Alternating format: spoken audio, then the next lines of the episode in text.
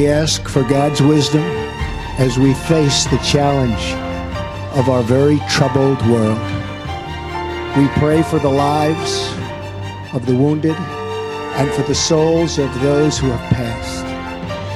And we hope that as long as America stands for justice, then peace and harmony will, in the end, prevail. Of the Constitution and laws the United States. So help me God. So help me God. It's time to make America great again.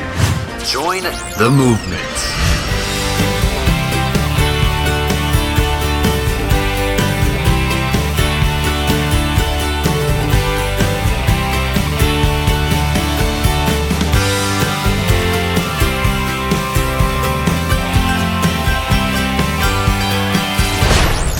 A. Carousso, The Neil A. Carousso Show podcast. Time to dream big.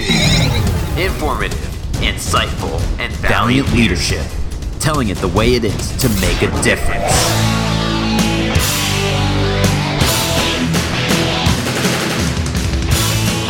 All right, we are here Monday, April 10th, 2017. A new week and a new podcast. It'll be a busy show for you plan. We have a lot of sound on the Obama administration, what they said about Syria, and what we now know. Uh, we had uh, we laid it out for you on the Neil A. Carousso show yesterday, uh, but we have a lot more to get to today. Just to go to show you the foreign policy challenges that President Trump has to deal with, where we are today, and the problems that have escalated in the past eight years. Uh, welcome again to the Neil A. Carousso Show podcast, everybody. Uh, today, though, uh, San Bernardino uh, faced a tragedy uh, with a school shooting there.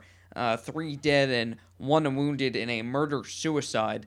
A gunman opened fire inside his estranged wife's elementary school classroom in San Bernardino, California, on Monday, killing her and one of her young students before turning the revolver on himself.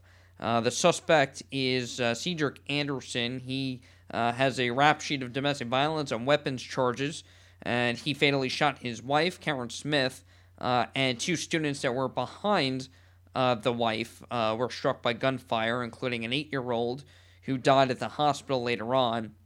Um, and the other student, a nine year old, was hospitalized but in stable condition as we are speaking now. Um, so, a very sad uh, tragedy, kind of reminiscent there of the Sandy Hook elementary school shooting in Connecticut. Um, always a tragedy hear something like that in these school shootings, and I'm sure that's going to raise up a uh, gun debate debacle. Um, you know, it's sad that this guy, I mean, this guy should not have had access to a gun. I mean, the fact that he had domestic violence and uh, and weapon charges, he did have a gun, and um, you know, but it's more. I mean, listen, this guy is obviously obviously a sick guy, um, and you know, I always when this gun debate comes up because you know I've learned a lot about um, the Second Amendment, self defense. You know, down south, uh, south in the United States, I mean, you will get robbed blind if you don't have a gun uh, to protect yourself or at least threaten uh, a potential robber. And um, so they have their place in society, and the Second Amendment, uh, as a Second Amendment supporter, and you know the president is, um, there is there are reasons that we are allowed uh, to bear arms to protect ourselves. Uh, this case is clearly a, a, mental illness scenario. We don't have all uh, all the facts and, and the details out yet. Um, obviously, we're still finding stuff out about their mental state, but uh, obviously there was some sort of retaliation um, against his uh, ex-wife there, uh, or his estranged wife, and she died, and unfortunately, an eight-year-old died as well. Just a terrible, upsetting tragedy uh, that we're faced with today. Um, and you know, if you want to talk about ideology, mental illness, you know, you go to radical Islam, and uh, we'll get into foreign policy on the podcast with uh, you know Egypt had a terror attack yesterday, and um, that uh, clearly a, a, radicalization of um, ideology where they they are persecuting Christians in the region uh, ahead of the Holy Week. So you know you have a uh, any type of person who w- would do that type of heinous action like the heinous action that Bashar al-Assad committed on his own citizens in Syria last week there is a mental disconnect there um, and a uh, ideology that is radical that needs to be defeated and needs to be taken down and uh, truly an uh, an evil in our world. Um, and you know, you look at this uh, Bashar al-Assad situation, and last week, you know, we came on, we recorded the podcast very late because uh, Trump had ordered the strike. This is Thursday when uh, President Trump ordered uh, the strike on Syria, and he spoke, and we had that for you on Thursday. And you know, what did I say on Thursday night? America is back, um, and it's important that we put our our standing in the world first and foremost. Um, now, listen, a lot of I've been listening. A lot of people saying, "Well, didn't Trump run on America first, and we're not going to intervene in other people's situations?" Yes, he did, but here is where this situation is different. And listen, uh, we played the clip for you on the program yesterday on the Neil A. Carousso Show, which, by the way, the full show is up on YouTube. It's on neilacarousso.com. Um, you know, President Trump said that this Syria attack changed him. Um, it changed his outlook on what he had to do, and you can tell. I mean, listen, he's looking older already. Uh, you can tell that he is um, being faced with so many challenges, and when you have an attack like that, that clearly you can tell he was emotional over it and moved him, and he said, "Listen, we have to act on this," and he acted swiftly. He did not um, tell anybody except his defense team, James Mattis, defense secretary, and H.R. McMaster, his national security advisor, and his national security council. He debated it with them. It seems like Steve Bannon was someone who was against it. Uh, and there was debate that was a healthy debate that was going on in the White House, and President Trump ultimately said, I have to act. We cannot let this go on. And listen, do we have to be the world's policeman? No, we don't have to be. Okay, we don't have to get involved in other countries' conflicts. And I'm all for America first, you know that. But when it comes to the fact that Bashar al Assad, a Syrian dictator who has used chemical weapons on his citizens for seven years, it is nothing new, and he's gone away with it in the past. The Obama administration um, just appeased him. They drew a red line, you know, the famous, oh, well, you know, here's the red line, and if you cross this, we're going to act on it. And what happened? Absolutely nothing. This was Obama August 2013 when he said that, okay, about the red line. And then one year later, in August 2014, they had this massive Syrian uh, chemical weapons attack on their own people. That's part of the Syrian refugee crisis right there, and ISIS infiltrated as a result, and they took advantage. See how this is all connected, by the way, with immigration and refugees. And what did Obama do? Absolutely nothing. All right, we'll go over that in a second, but I just want to make the point here that while it's important for the United States to not meddle in other conflicts, especially uh, civil wars, when you have chemical weapons, a sarin gas attack used on citizens who are then fleeing the country and coming here, it becomes a national security threat, number one. And number two, that type of attack is a Holocaust on a lower scale.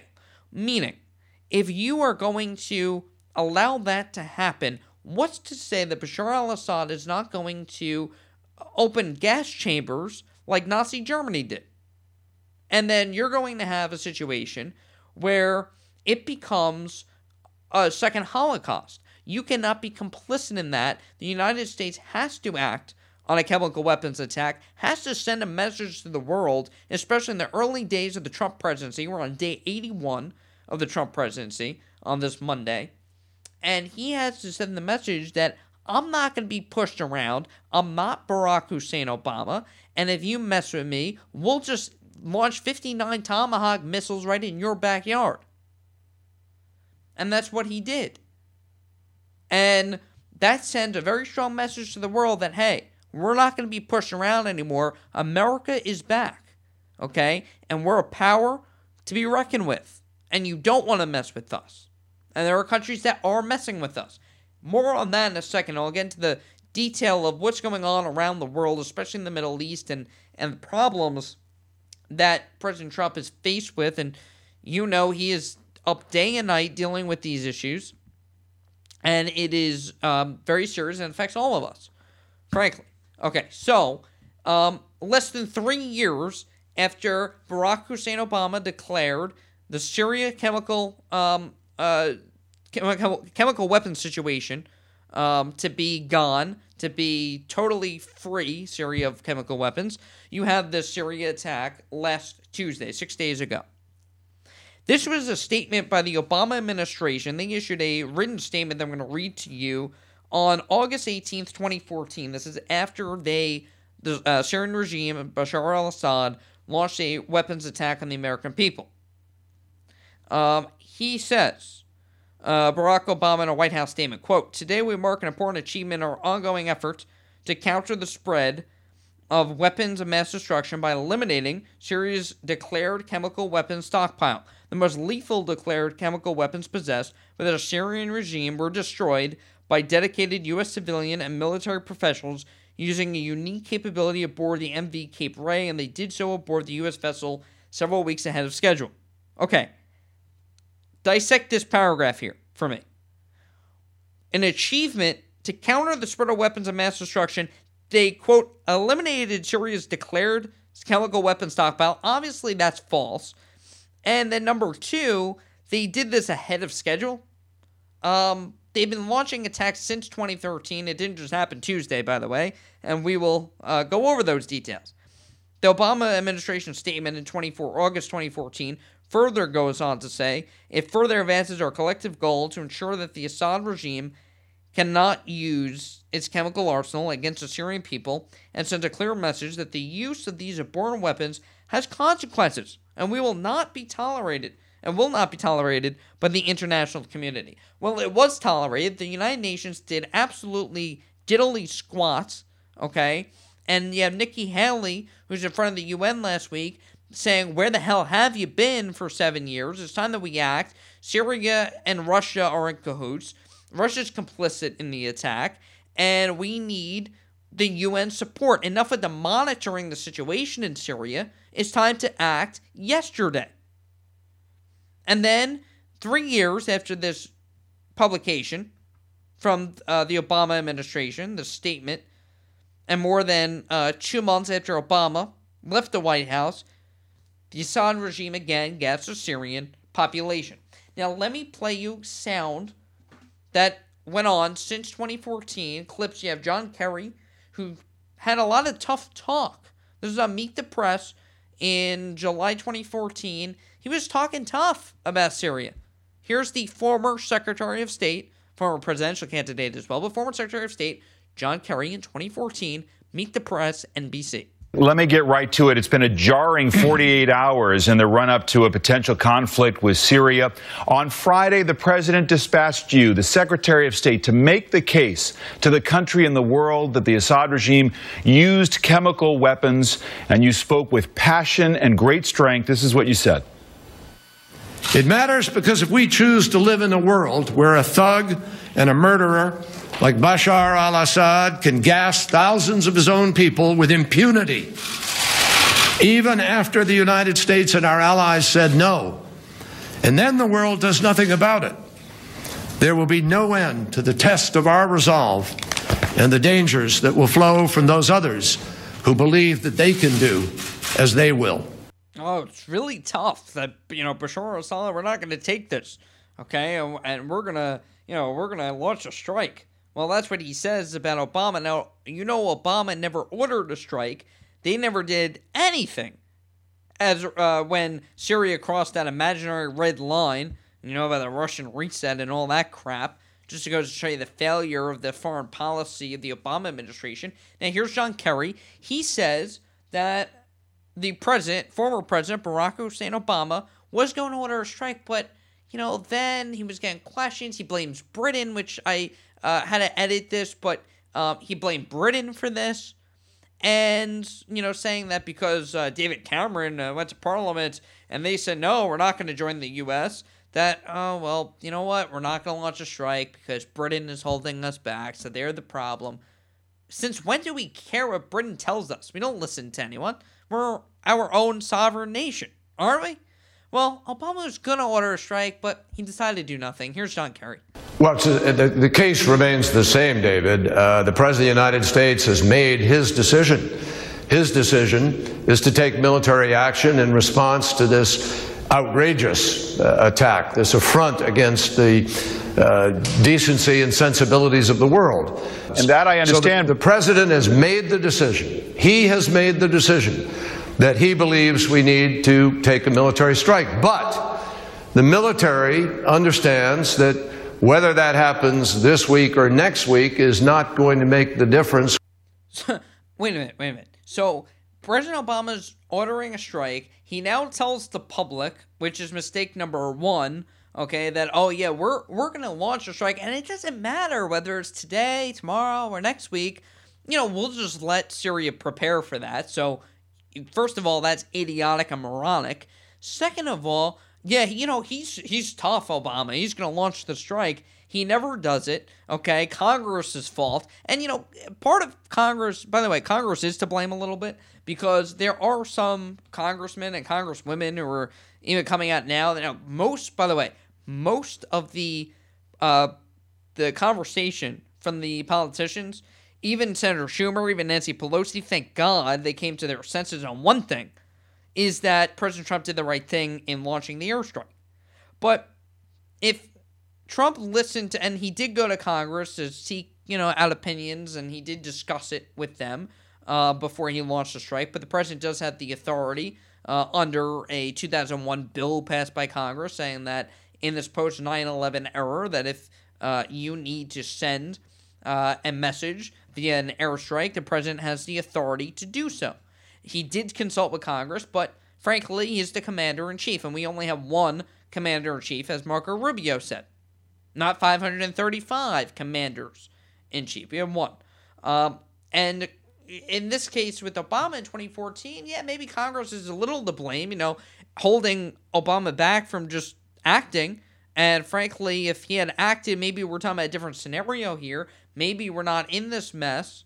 Well, we probably still would be because his policies were horrendous. But if he acted on this one case, in Syria, maybe Bashar al Assad gets the idea that the Americans are not going to put up with his um, dictatorship and his um, uh, his murderous acts on his own citizens and his human rights violations.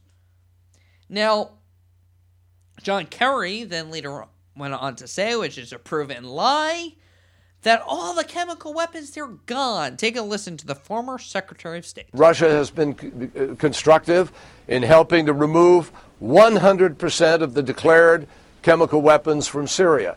Uh, in fact, uh, that was an agreement we made months ago, and it never faltered, even during these moments of conflict. Yeah, uh, that is wrong. Uh, there is that deal that happened between Russia, uh, as if Russia was going to help us in any way to deal with the chemical weapons we're seeing now. Russia's complicit in the attack. In fact, Russia's coming out, and you know, so so much for Putin and Trump having a bromance because uh, Putin is coming out and saying there's an act of aggression. We won't work with the U.S. anymore. So big surprise. Um, and 100% of chemical weapons gone, says John Kerry. He wasn't the only one, by the way. Um, Susan Rice, oh yeah, remember her? The former NSA advisor who has lied about Benghazi in five Sunday news shows. Um, she contradicts herself in the unmasking.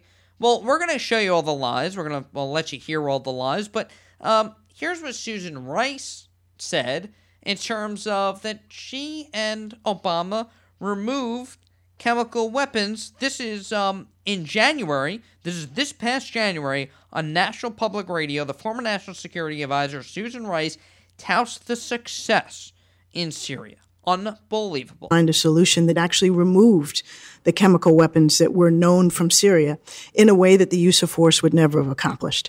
But the fundamental problem of Syria persists, and that is that there's enormous human suffering. And we have not, we, the United States, the international community, the UN, Russia, everybody else, has not managed to find a negotiated solution, which would by necessity mean dealing with the problem of Assad continuing to govern Syria in the most violent and repressive way. President Obama is not a man who speaks off the cuff often. He, there's a lot of thought that's put into the language that he uses. Do you regret the articulation of a red line in Syria? It's not for me to regret or, or otherwise. I think the president stated the U.S. view, which is the use of chemical weapons is not something we're prepared to allow to persist. And we didn't. We managed to accomplish that goal far more thoroughly than we could have by some limited strikes against chemical targets. They accomplished? What the hell did they accomplish? Syria is a mess. The entire region is a mess. Okay? They made it worse. In Egypt, they, they led the Muslim Brotherhood uh, leader, Morsi, who's in jail now. Okay? Had an uprising in Egypt. Uh, their entire foreign policy is an utter disgrace. And she and Obama, they removed the Syria chemical weapons. And, well, I'm not going to comment on the red line. Oh, well, because if I did, I'd just lie again.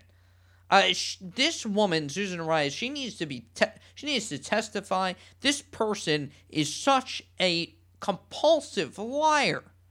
Okay? And it's ironic because we're going to tell you later how Trump has been proven right on everything.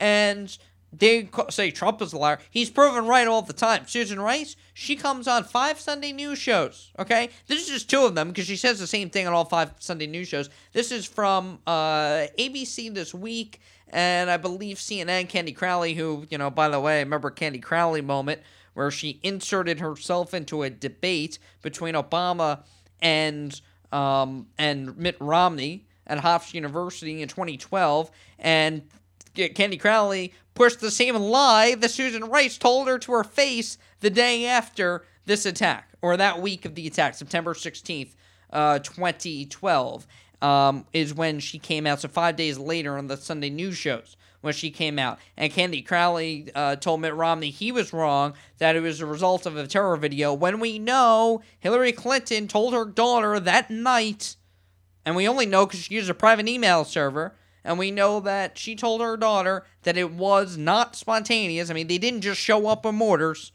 But anyway, Susan Rice, this is just one lie, and we'll play several of Susan Rice's lies, shall we? So, not just that the chemical weapons are gone, but here in the famous Benghazi lie. It began spontaneously in Benghazi uh, as a reaction to what had transpired some hours earlier in Cairo, where, of course, as you know, uh, there was a, a, violent protest outside of our embassy uh, sparked by this uh, hateful video. Uh, this is a response uh, to a hateful and offensive video that was uh, widely disseminated uh, throughout the Arab and Muslim world. Obviously, our view is that there is absolutely no excuse for violence uh, and that uh, what has happened is condemnable. But this is a, a spontaneous reaction uh, to a video, and it's not dissimilar, but perhaps on a slightly larger scale than what we have seen in the past with the satanic verses, uh, with the, the cartoon of the Prophet Muhammad. You talk about this as spontaneous. Can you say definitively that the attacks on our consulate in Libya that killed Ambassador Stevens and others, their security personnel, that was spontaneous? Was it a planned attack? Was there a terrorist element to it? Well, let us let me tell you the, the best information we have at present. First of all, there's an FBI investigation which is ongoing, and we look to that investigation to give us uh, the definitive word as to what transpired. But putting together the best information that we have available to us today, our current assessment is that what happened in Benghazi was, in fact, initially a spontaneous uh, reaction to what had just transpired hours before in Cairo, uh, almost a copycat uh, of, of the demonstrations against our facility in Cairo, uh, which were prompted, of course, by the video. And this lie of the video goes on and on. She says this on five Sunday news shows, all of them. Okay, she makes her rounds and she says it was they just showed up and they just were protesting this, you know, anti-Islam video. Yeah, right. And they knew it that day, and they let four Americans die. They provided no support, but you know, we condemn the attacks. Useless. Okay, that's just one lie. Susan Rice lies. How about Bowe Bergdahl on This Week with George Stephanopoulos? Sergeant Bergdahl, there are a lot of questions about how he originally was captured and whether or not he had deserted, had left uh, his post. Is that going to be investigated? And if it's found that he did indeed uh, leave his post, will he be disciplined or has already paid the price?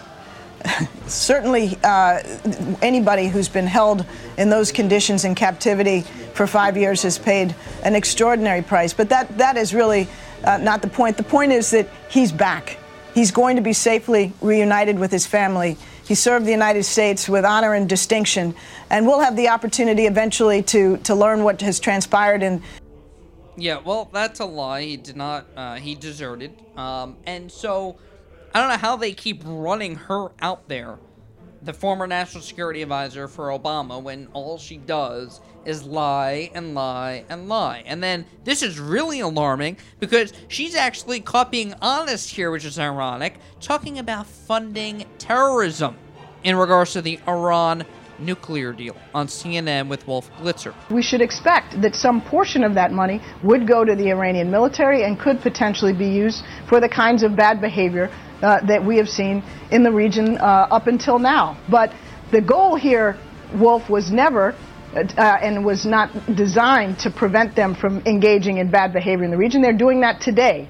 The goal is to ensure that they don't have a nuclear weapon, and therefore, right. when they are engaging in that bad behavior, that much more dangerous. No, I just want to be precise. So there's really, once the money starts flowing in, it's their money correctly. Uh, as I pointed out, as you pointed out, it's their money. What they can do with it, whatever they want. If they want to give a billion dollars in weapons to Bashar al-Assad or a billion dollars to Houthi rebels in Yemen, no, they can't. They can't do that. Uh, Wolf, because they'll still be under an arms embargo that would prevent them from sending weapons anywhere. But what if they're not sending weapons? What if they're just sending money?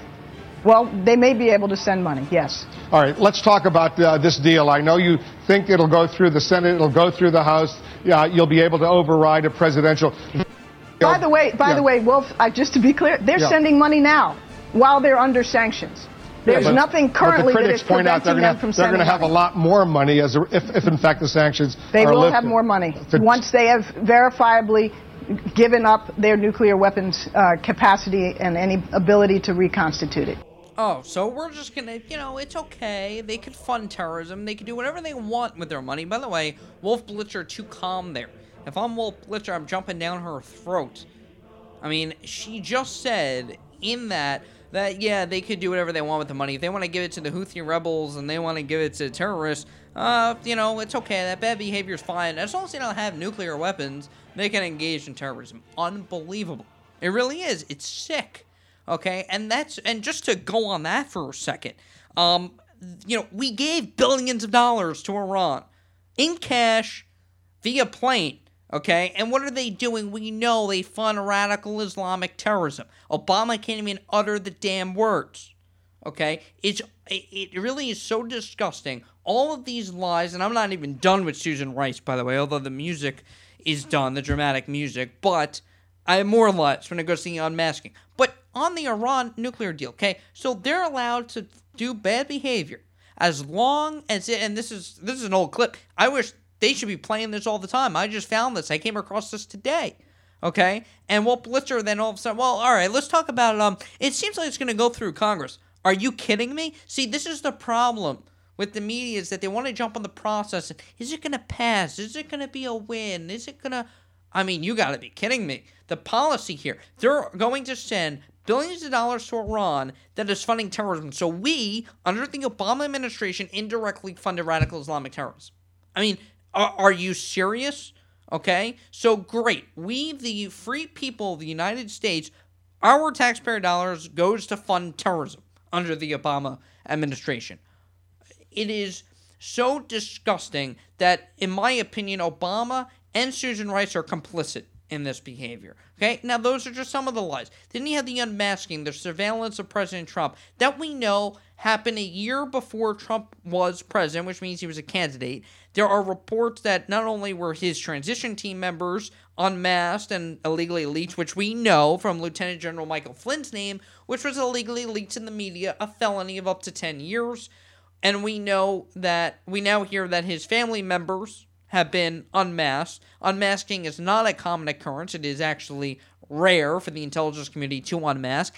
And here's where she contradicts herself. This is Susan Rice on MSNBC uh, last week with um, uh, Andrea Mitchell, and then I'll play you where she contradicts herself. But this is last week MSNBC in reaction to the um, to the unmasking allegations and her activity in this. I mean, at this point, is she even credible? To decide whether that information as to who the identity of the U.S. person was could be provided to me. So they'd take that question back, they'd put it through a process, and the intelligence community made the determination as to whether or not the identity of that American individual could be provided to me. That is what uh, I and Secretary of State, Secretary of Defense, CIA Director, DNI would do when we receive that information. We only do it to protect the American people, to do our jobs in, our, in the national security well, realm. That's with, the only reason. Within that process and within the context of the Trump campaign, the Trump transition, did you seek the names of people involved in to, to, unmask the names of people involved in the Trump transition, the Trump campaign, people surrounding the, pre, the the president-elect? Let me be clear. In order to spy on them, in absolutely, order to expose them? Absolutely not for any political purposes to spy, expose anything. But Did let me leak the name of Mike Flynn? I leaked nothing to nobody, and never have and never would. But let, let me explain uh, this. First of all, Andrea, to talk about the contents of a classified report – to talk about the individuals on the foreign side who were the targets of the, uh, the report itself or any Americans who may have been collected upon incidentally is to disclose classified information. I'm not going to do that. And those people who are putting these stories out are doing just that. I can't describe any particular report I saw. And by the way, I have no idea what reports are allegedly uh, are being described by those who are putting out this story. I don't know what time frame they were from. I don't know the subject matter, and I don't know who uh, they think was collected upon. The allegation is that in one case they are alleging in the Daily Caller that there was a spreadsheet that you put out of all of these names. Absolutely false. And circulated. No spreadsheet, nothing of the sort. And let me also elaborate and say that when uh, the intelligence community would respond to a request from a senior national security official for the identity of an American. That would come back only to the person who requested it. Uh, and it would be brought back to them directly. To you um, directly? To me or to it. whoever might have requested it uh, on occasion. And, and this is, you know, important. It was not then typically broadly disseminated throughout the national security community or the government. So the notion that, which some people are trying to suggest, that by asking for the identity of an American person, uh, that is the same as leaking it, is completely false. There's no equivalence between so-called unmasking and leaking. The the effort to ask for the identity of American citizen is necessary to understand the importance of an intelligence report in some instances.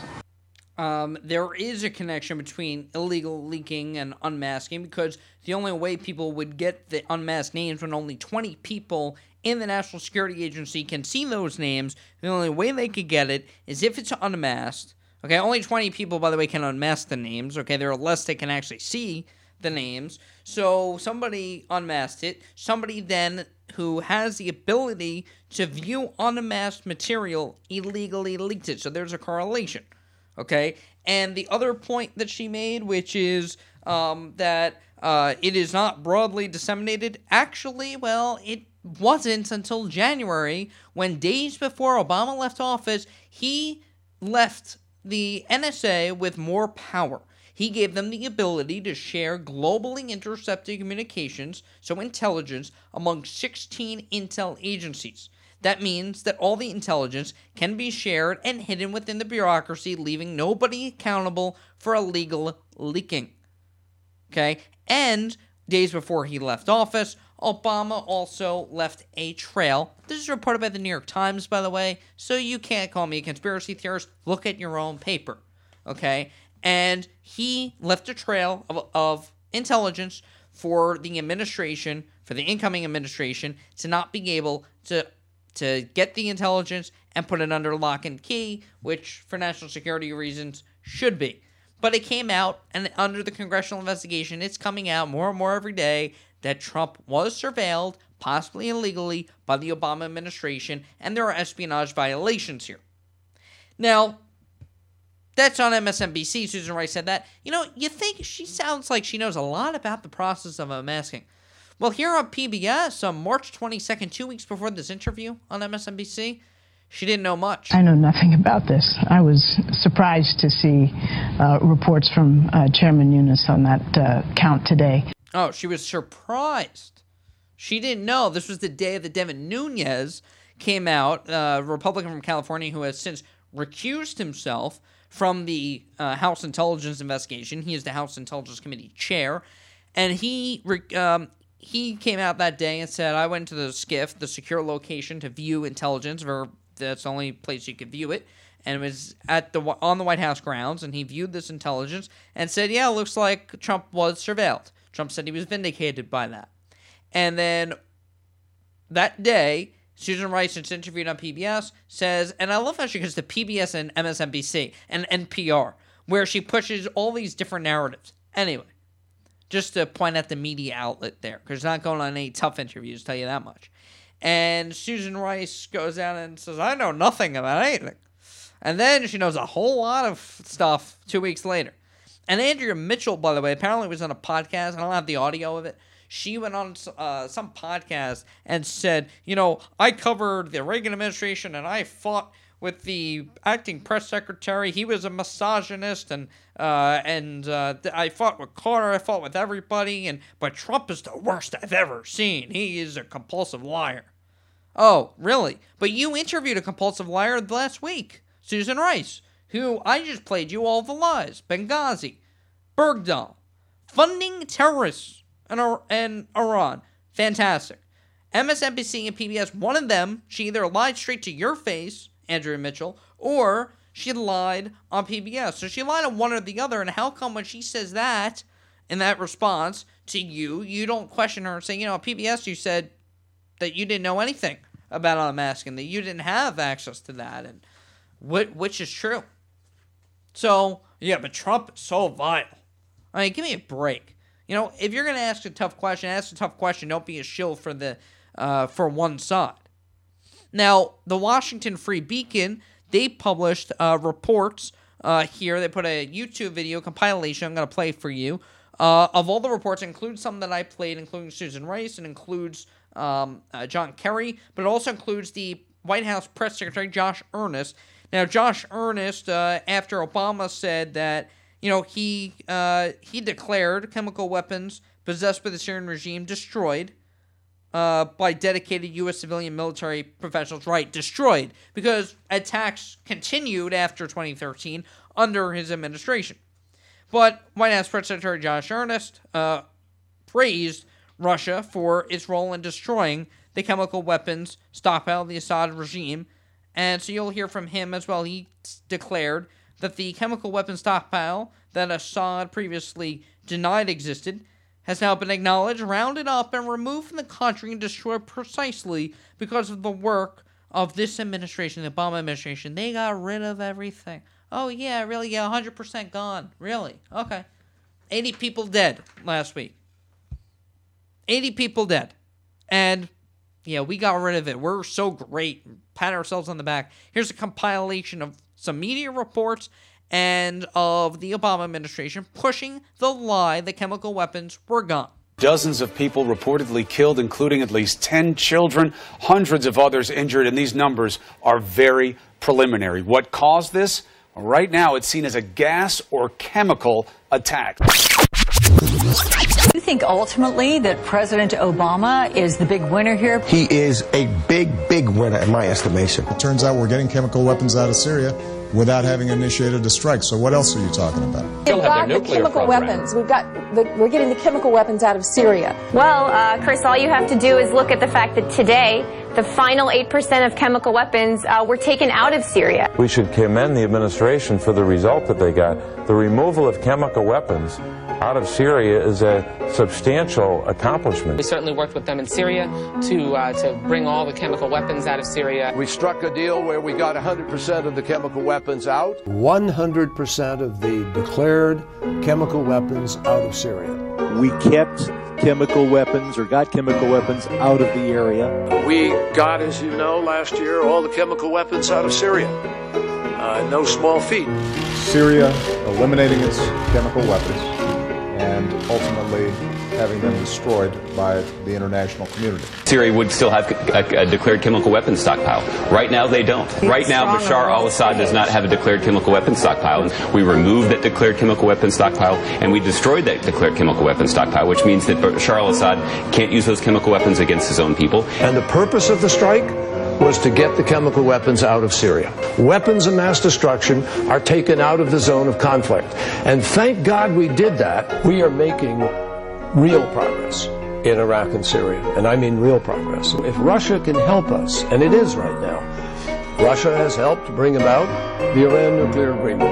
Russia helped get the chemical weapons out of Syria. The destruction of the Syrian chemical weapons stockpile. I would have, I think, made a bigger mistake if I had said, yeah, chemical weapons, uh, that doesn't really change my calculus. And guess what? That's pretty much what Obama did. The red line that didn't exist. We credit the Washington Free Beacon for that video and the somber music underneath all of the lies that were pushed for eight years, well, since 2013, about the Syrian regime and their use of chemical weapons and the fact that they brokered a deal. They brokered a deal with Russia to get rid of them. Well, where's Obama now? Where's his statement now? He loves to issue statements when he doesn't agree with Trump. So where's his statement now saying we were wrong, Trump is right? I guess I'll be lying awake all night trying to, oh, waiting for Obama's response on that.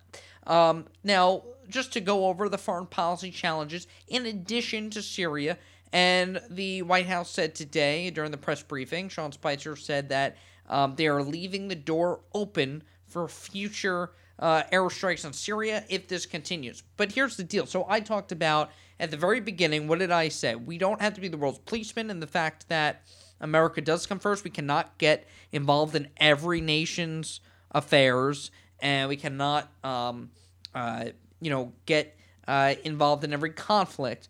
But when you have a gas attack that's reminiscent of the Holocaust, you have to do something. You cannot let that go on. Now, they do it again, you strike them again. And if that son of a bee, uh, that being Bashar al Assad, does it a third time, then you go after him personally. Those are the steps. It is you do it one more time, we strike you again, and you do it again, we'll go after you. Personally. And that's what they probably should do in North Korea because you have this, um, you know, this nut in uh, Kim Jong Un who says that he is ready for a war after we put our Navy in the North Korea peninsula there. They've been testing nuclear weapons, and even when they fail, what are they doing? They're learning what they did wrong. And if North Korea gets nuclear weapons that can reach the United States, we're I mean that is that is um, destruction waiting to happen uh, when you're dealing with. I mean, you're worried about Trump. This nut, okay, in North Korea will set off on anything. Okay, you make fun of his hair, he'll have you decapitated. So he says he's ready for war. I think it's ready to assassinate him. Uh, I've heard that being uh, being pushed by some people. Uh, some experts are saying, honestly, at this point, you take him out. Uh, and I think uh, South Korea would be very happy with that. So you got North Korea saying they're ready for war. You have Egypt had a terrorist attack on two churches yesterday, and that's what the breaking news yesterday morning was and I had to lead with that live. Radical Islamic terror on churches. Now, uh, they're stepping up security in the United States, by the way, a heads up. Uh, if you are Catholic or Christian uh, with the Holy Week ahead, uh, they are stepping up security efforts at churches uh, to make sure that um, uh, that there are no attacks on Christians here in the U.S. In Egypt and elsewhere in the Middle East, Christians are the minority and they are being persecuted. Now, let me ask you, what was the deal with refugees again when uh, uh, Trump put out this travel suspension? Oh, right, Christians would get priority because they're being persecuted and they're being, you know, terrorized and killed for being Christian, and they would be first priority. Oh, but that was wrong because that named a religion, right? But Elizabeth Warren, Pocahontas, there wants to let everybody into our country from Syria because well, it's the right thing to do. But yeah, but at the same time, Syrian refugees, they want to go back to their home country. This Elizabeth Warren, I call her goofy. Yeah, the, she is goofy. The Syrian refugee was all over C- uh, CNN and Fox News. You know, trying to get the Syrian refugee to blame Trump, and he goes, "No, we love that Trump is striking Syria. We need him to continue doing it. Bashar al-Assad's a nut, and we want to go home. We want to go back to our home country." Um, meanwhile, Stockholm, you had that truck attack, radical Islamic terror Friday night. Um, Iran, which we've sent billions of dollars to, is condemning the U.S. attack on Syria, the airstrike. Uh, They're not condemning the use of gases on people and the human rights violations and children, babies dying, but they're condemning us for striking them to send a message to the world. Right, because that makes sense. Russia, same thing. It was an act of aggression by President Trump, and we're not going to work with him anymore. Great, because we we needed to work with the Kremlin. They don't want to work with us, clearly. Okay, and that's on national security and foreign policy. Now, China poses a national security threat. They also pose a trade threat. He was with um, President Trump, that is, was with uh, Jinping, uh, Xi Jinping uh, on over the weekend in Mar-a-Lago when this whole thing with Syria happened. He was with him, and apparently he informed him personally that he was doing that. And China poses a national security threat and a trade threat. The national security threat is the fact that they can keep North Korea in check. They choose not to. A billion and a half people there in that country poses a climate change threat, if you want to talk about that. And in terms of national security, foreign policy, our safety and security, China can tell North Korea, cut it out. They won't do it. Um, and we have a $337 billion trade deficit with China, with our goods not being sold in China, but all Chinese goods being sold in the U.S., because that somehow makes sense. So listen, the fact is, we have all these foreign policy challenges that I needed to go over here. All these foreign policy challenges for President Trump to deal with, and he's been left in utter disgrace by the Obama administration. They say the chemical weapons are gone. They also admit that they gave billions of dollars to fund terrorism in Iran. Unbelievable. Seriously, I can't believe it. So, when we come back, we have a new Supreme Court justice. That being Neil Gorsuch. We'll talk about that a little bit. Plus, uh, Trump, he's always right. His political opponent and Hillary Clinton is still blaming others. And, well, all these snowflakes, trigger warnings, all that nonsense. You know, schools that are saying, well, you know, if you feel triggered, come see us. we'll be back on the Neil A. Carousso Show podcast on this Monday. Making the connection and making the difference. I appreciate what, what you're talking about today. It helps a lot of people, not only myself. Neil A. Carousso is on the air to serve you, the American people. Log on to NeilACarousso.com so you never miss your real deal news and subscribe to the Neely Crusoe Show podcast on iTunes. Neil connects the dots and cuts the red tape so you stay one step ahead of everyone else. The Neil A. Carousso Show podcast. A ranger station. I'd like to report a bear hug. Okay. I put out my campfire and Smokey Bear hugged me. So you drowned the fire, you stirred it, drowned it again, and felt that it was cold? Uh huh. Yep, he's just letting you know you did good. Bear hug from Smokey Bear. Status update. I'm gonna let you go now. There are many ways to start a fire, but one sure way to put it out. Learn how you can do your part at SmokeyBear.com. Sponsored by the U.S. Forest Service, Ad Council, and your state forester. Indoor baseball, anyone? Most party fouls are pretty dumb, but if you decide to drink and drive underage, you could lose your license and your freedom. Learn more at ultimatepartyfoul.org. Brought to you by the National Highway Traffic Safety Administration and the Ad Council. Did you just look down at your phone? You did it again, didn't you? You know, you're flying down the road in a three ton hunk of steel, and a text takes your eyes off the road for an average of five seconds. At 55 miles per hour, that's long enough to travel the length of a football field and cause some serious damage. Turn it off. Trust me, whatever it is, you'll live. Learn more at stoptextsstopwrecks.org. Brought to you by the Ad Council and the National Highway Traffic Safety Administration.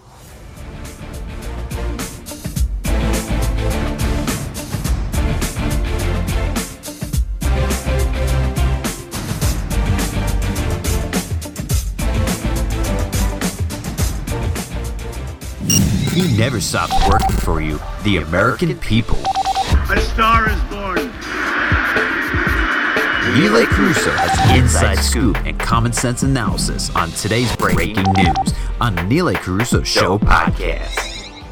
All right, we are back, and we continue to roll along on this April 10th. So, a big win today for Donald Trump, and that being Judge is now Justice Neil Gorsuch. The Supreme Court is filled, the vacancy left by Antonin Scalia when he passed away uh, last February, and Gorsuch is the youngest uh, Supreme Court justice since Clarence Thomas was uh, sworn in in 1991. He was 43, I believe. Uh, Gorsuch is 49. Um, we analyzed this on the Neil A. Carousso show yesterday. By the way, if you go on to neilacarousso.com, we have all the segments up, uh, our analysis of Syria, as well as obviously we did it on the podcast today, but all of that is up there, including a little story about uh, Gorsuch. Um, now, Neil Gorsuch, it was funny because I was actually uh, interviewed today and, about this, and um, one question because I answered it so comprehensively that they didn't need anything else. I know they're only going to use 12 seconds of it, um, but the you know you you look at his record, and we talked about this yesterday with uh, my friend uh, Chris Fazio, and uh, Chris and I talked about Neil Gorsuch's stellar record. You know, uh, religious liberty cases that he uh, voted in favor of. Um, he is a originalist constitutionalist, someone who believes in law and order, which is so important. I mean, it is, you know, in our day and age, and this is what I say: it's not a conservative justice versus a um, versus a liberal justice. It is more about um, the originalist constitutionalist justice and the activist justice who creates laws and thinks that he or she is a legislator, when in fact, justices are supposed to look at the Constitution and make judgments based on the law as written and by precedent. That's what judges do. They look at the law. They look at uh, they look at precedent. Excuse me. So, um, Justice uh, Gorsuch now is sitting on the Supreme Court. Seems like such a nice man. If you watch the ceremony today, uh, I watched it later, uh, but it, I'm sure people saw it. It was on every network live, and uh, he seems like a really humble man. President Trump was happy uh, to introduce him. He said it was, you know, it, that he will uphold the law um, and that it is his job to be unfair, to be fair. Excuse me. it is his job to um, to uphold the law and uh, and show fairness was uh, was a big point that uh, the president made. Um, and just Kennedy swore him in. That was in the big ceremony. Uh, Chief Justice Roberts uh, swore him in in the official, you know, private ceremony. But in the public one uh, at the Rose Garden today, President Trump, you had Neil Gorsuch, his wife, and you had Kennedy and um, just Justice Kennedy, Anthony Kennedy, who is the swing um, vote, you know, we could predict where they're going. Um, you know, well, except with Obamacare, because Chief Justice John Roberts actually voted in favor of Obamacare, which is a huge shocker. Um, and Anthony Kennedy voted with the more conservatives, Antonin Scalia and um, uh, and Alito. But you know, when you look at the court the way it is, you have the four liberals, and now you have five conservatives, um, or as I would say, originalist constitutionalists versus activists. Uh, but you know where they're voting. Now, Gorsuch, we don't know yet. We don't know what kind of justice he will turn into. President Trump says he will turn out to be a great one. And uh, Gorsuch did, humbly thank the president for his confidence in him during this entire grueling process where Senator Schumer had it out for him, uh, saying, We're going to filibuster. They changed the rules, and guess what? Now you have a more conservative justice when Ginsburg or or uh, or another uh, justice, you know, passes away or uh, retires and uh, Anthony Kennedy was a mentor to um, to uh, Gorsuch. So I think it was a it was a great pick. Uh, that analysis on neilacarousso.com. But uh, it was a good pick. It was a good day for Neil Gorsuch and uh, the Supreme Court, which is so crucial. The uh, judicial branch uh, is filled. lower court judges, I actually have to look that up because I'm um, worried about the lower courts as well being filibusters. But hey, now You can have uh, the nuclear option. You just you say, you know what, Democrats aren't going to work with us. Screw you. We'll get it done. Uh, it's sad that I had to come to that, but there's just total obstruction. And you know, in 81 days, President Trump has accomplished more than anyone else has in 81 days. I mean, getting rid of unnecessary regulations, uh, easing the regulations in Obamacare, moving towards energy independence, securing the nation, starting the wall, um, uh, increasing border patrol agents, cutting out sanctuary cities that harbor criminal legal aliens and getting them the hell out of our country. And the list goes on. And, you know, when we get to the 100th day, which happens to be on a Saturday, that next day, the Sunday, will be a recap the Trump agenda first 100 days. Now, here's the deal, though.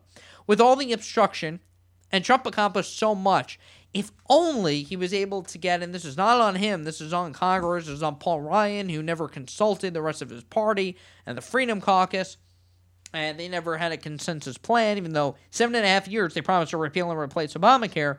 If they had the health care bill in there and he was well on his way to tax reform, boy, would we be so so ahead of schedule. Now we already are. Less than 100 days, you already have a Supreme Court justice on the court as he promised, which was a top voting item as you saw in the exit polls. 81 days, a lot of progress, a lot of success already, and we are well on our way. But the obstruction is uh, it's hurting the the nation for sure. Now I mentioned sanctuary cities. Trump always comes out right. An example: Remember when Trump ran for president when he announced it, uh, middle of June in 2015? I remember where I was. He said that they're coming from Mexico. Not all of them. Some of them are good people, but some are murderers, rapists, drug dealers. And then he goes, and some are good people, which always gets forgotten about. Well, what do we learn from the Sanctuary City weekly reports that have been coming out? MS-13 gang members from El Salvador coming into Mexico. Uh, we have gang, uh, those gang members, drug dealers that are selling cocaine, and heroin to our kids, uh, opioids, and and a massive uh, opioid uh, epidemic. Um, you have uh, rapists that are being uh, arrested and sent out. Um, they were all being harbored by sanctuary city policy. And now they're finally being locked up and sent out. And so Trump always turned out to be right. He was right on day one, and he's been right all along. So to call him a liar, well, you could look at the other candidate, that being Hillary Clinton. Hillary Clinton is now she spoke at some gala and some fancy elites, okay? Because she always gets herself into trouble when she is with these elitists and some fancy schmancy thing that regular people aren't invited to. But she's gonna hold your hands, but she doesn't show up because she's probably punching a wall when she lost on election night. And Hillary Clinton now, you know what she's blaming? Well, she was blaming WikiLeaks the other day and saying that WikiLeaks, who published emails that she put on a private email server that was illegally used, and she sent 110 classified emails she sent or received. Well, now she's got a new line. She's blaming misogyny for her loss in a direct shot at our commander in chief. Oh, really? It's misogyny. Huh. Never heard that before because all Republicans are misogynists and racist and sexist and homophobic. I forget all the, the things I'm supposed to be all the isms. And Hillary Clinton doesn't have to look far from the fact that she not only illegally used a private email server, she run a corrupt foundation, which her daughter is running now. And if you want to talk about misogyny, look no further than the husband that you married, that you stayed with, that cheated on you multiple times, that cheated with uh, with an intern in the White House, okay, that disgraced the office of the president, disgraced the Oval Office pretty literally, and uh, and you stayed with him. You chose to stay with him, didn't you? That really sends a great message to women who are being abused, doesn't it? You know, and then you take money from Saudi Arabia and all these nations who persecute Christians and Jews. They thrive under radical Islamic terror and the Moroccan king, and they and they don't let women drive, and they don't let women uh, go anywhere without a male supervision. Marital rape is permitted, um, and if you cheat on your husband, you're stoned to death. Um, that's a great message. That is just fantastic, Hillary. But you know, misogyny is to blame for your loss. Just go in a hole. You should really just be like a groundhog and go away. Um, there it's so unbelievable as she keeps talking. And then you have all these snowflakes. Now, I played this clip on the show yesterday. And when I define by a snowflake, by the way, it's not everybody. I usually refer to celebrities as this. Um, I will refer to people as being snowflakes. It's a mentality. You know, it's the poor me, the everybody's to blame but myself, like Hillary Clinton blaming misogyny, okay, for her loss. That's a snowflake mentality, not taking responsibility, not being man enough to just say, you know what, I was a terrible candidate. And people didn't like me. That's what the American people ultimately wanted. Even though I was given questions to debates and the media, you know, was uh, in the tank for me. Even so, the people came through and voted for Trump. But she has a snowflake mentality, you see?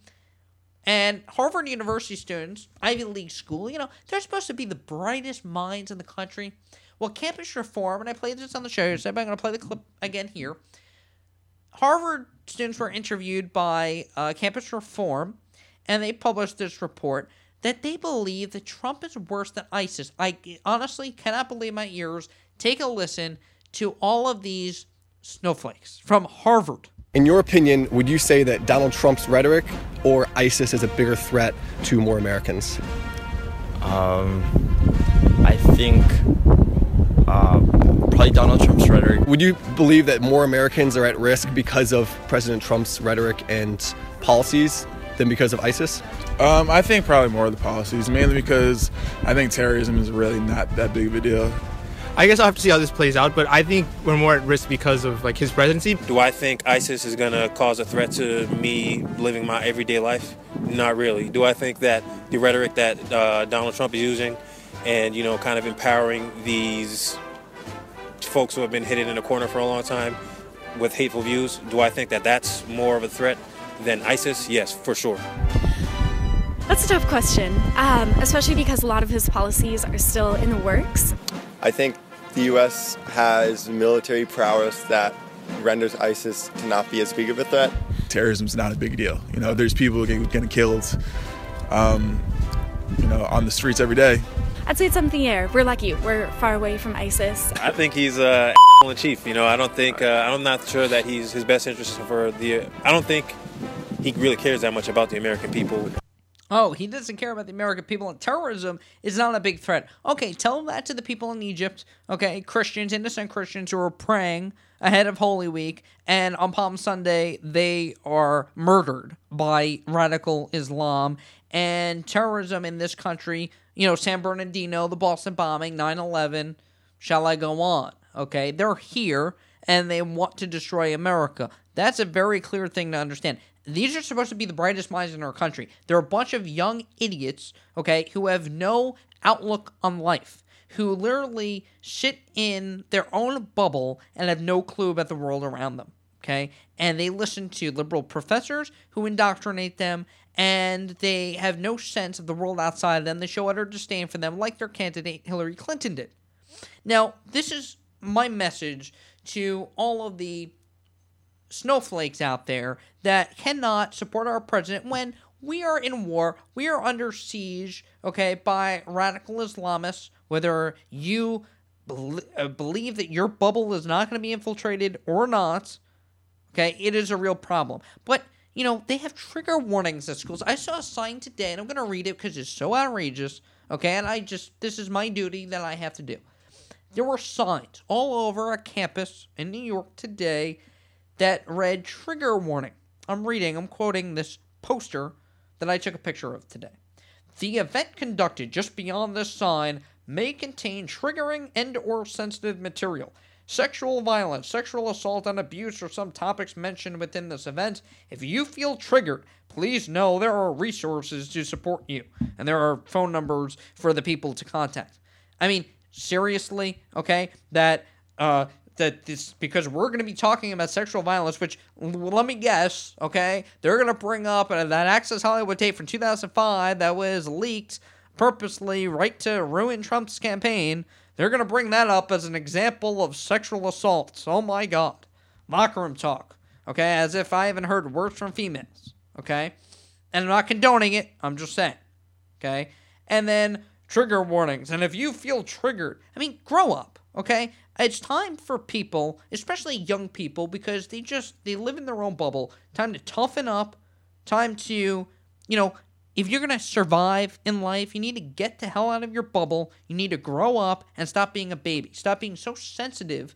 Okay. And then I so I posted this on uh, one of my social media accounts, and I got a response. You know, uh, why are you calling them? I uh, said uh, snowflakes and uh, what what was my post? Something about snowflakes, uh, barrage of snowflakes or something. I said, and I got a comment. Uh, what do you mean by snowflakes? And I said, well, people are too overly sensitive about everything, and that was my response. Very simple.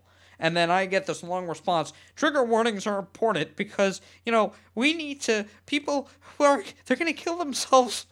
they're going to kill themselves if they hear about sexual violence. I mean, seriously, give me a break, okay?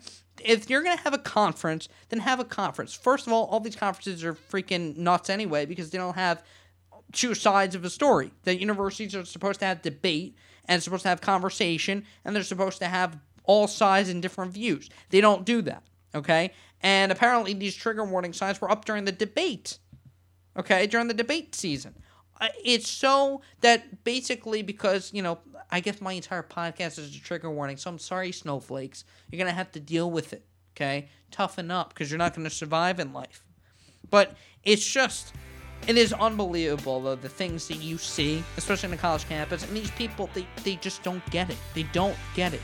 Okay? They don't get life. And frankly, they'll never get life until they start making money and they have to support a family and they have to grow up and get out of their safe space and get to work. And if I'm triggering you, too bad. You could call Ghostbusters. Unbelievable. I say unbelievable a lot because there are a lot of things that, frankly, you just cannot fathom that exist. I mean, tell that to the person who served in World War II part of the greatest generation that ever lived. Tell that to someone who served our country and fought for our freedom and has PTSD that you feel triggered because we're talking about sensitive things. Stop being so sensitive. Man up. All right. Well, that wraps up the first podcast of the week this week. By the way, uh, Good Friday and Friday, and unless there's major breaking news out of respect, uh, we will not have a podcast on Friday. But other than that, Monday through Thursday, we'll be here with you and we'll see you on the podcast tomorrow. God bless you, and God bless America. The Neil A. Carousso Show podcast is a production of Carousso Enterprises, engaging, informing, and entertaining, passion driven, factual content that makes a difference following Neil A. Carousso on social media. And log on to neilacarousso.com to sign up for Carousso's comments, newsletters, and be the first to know.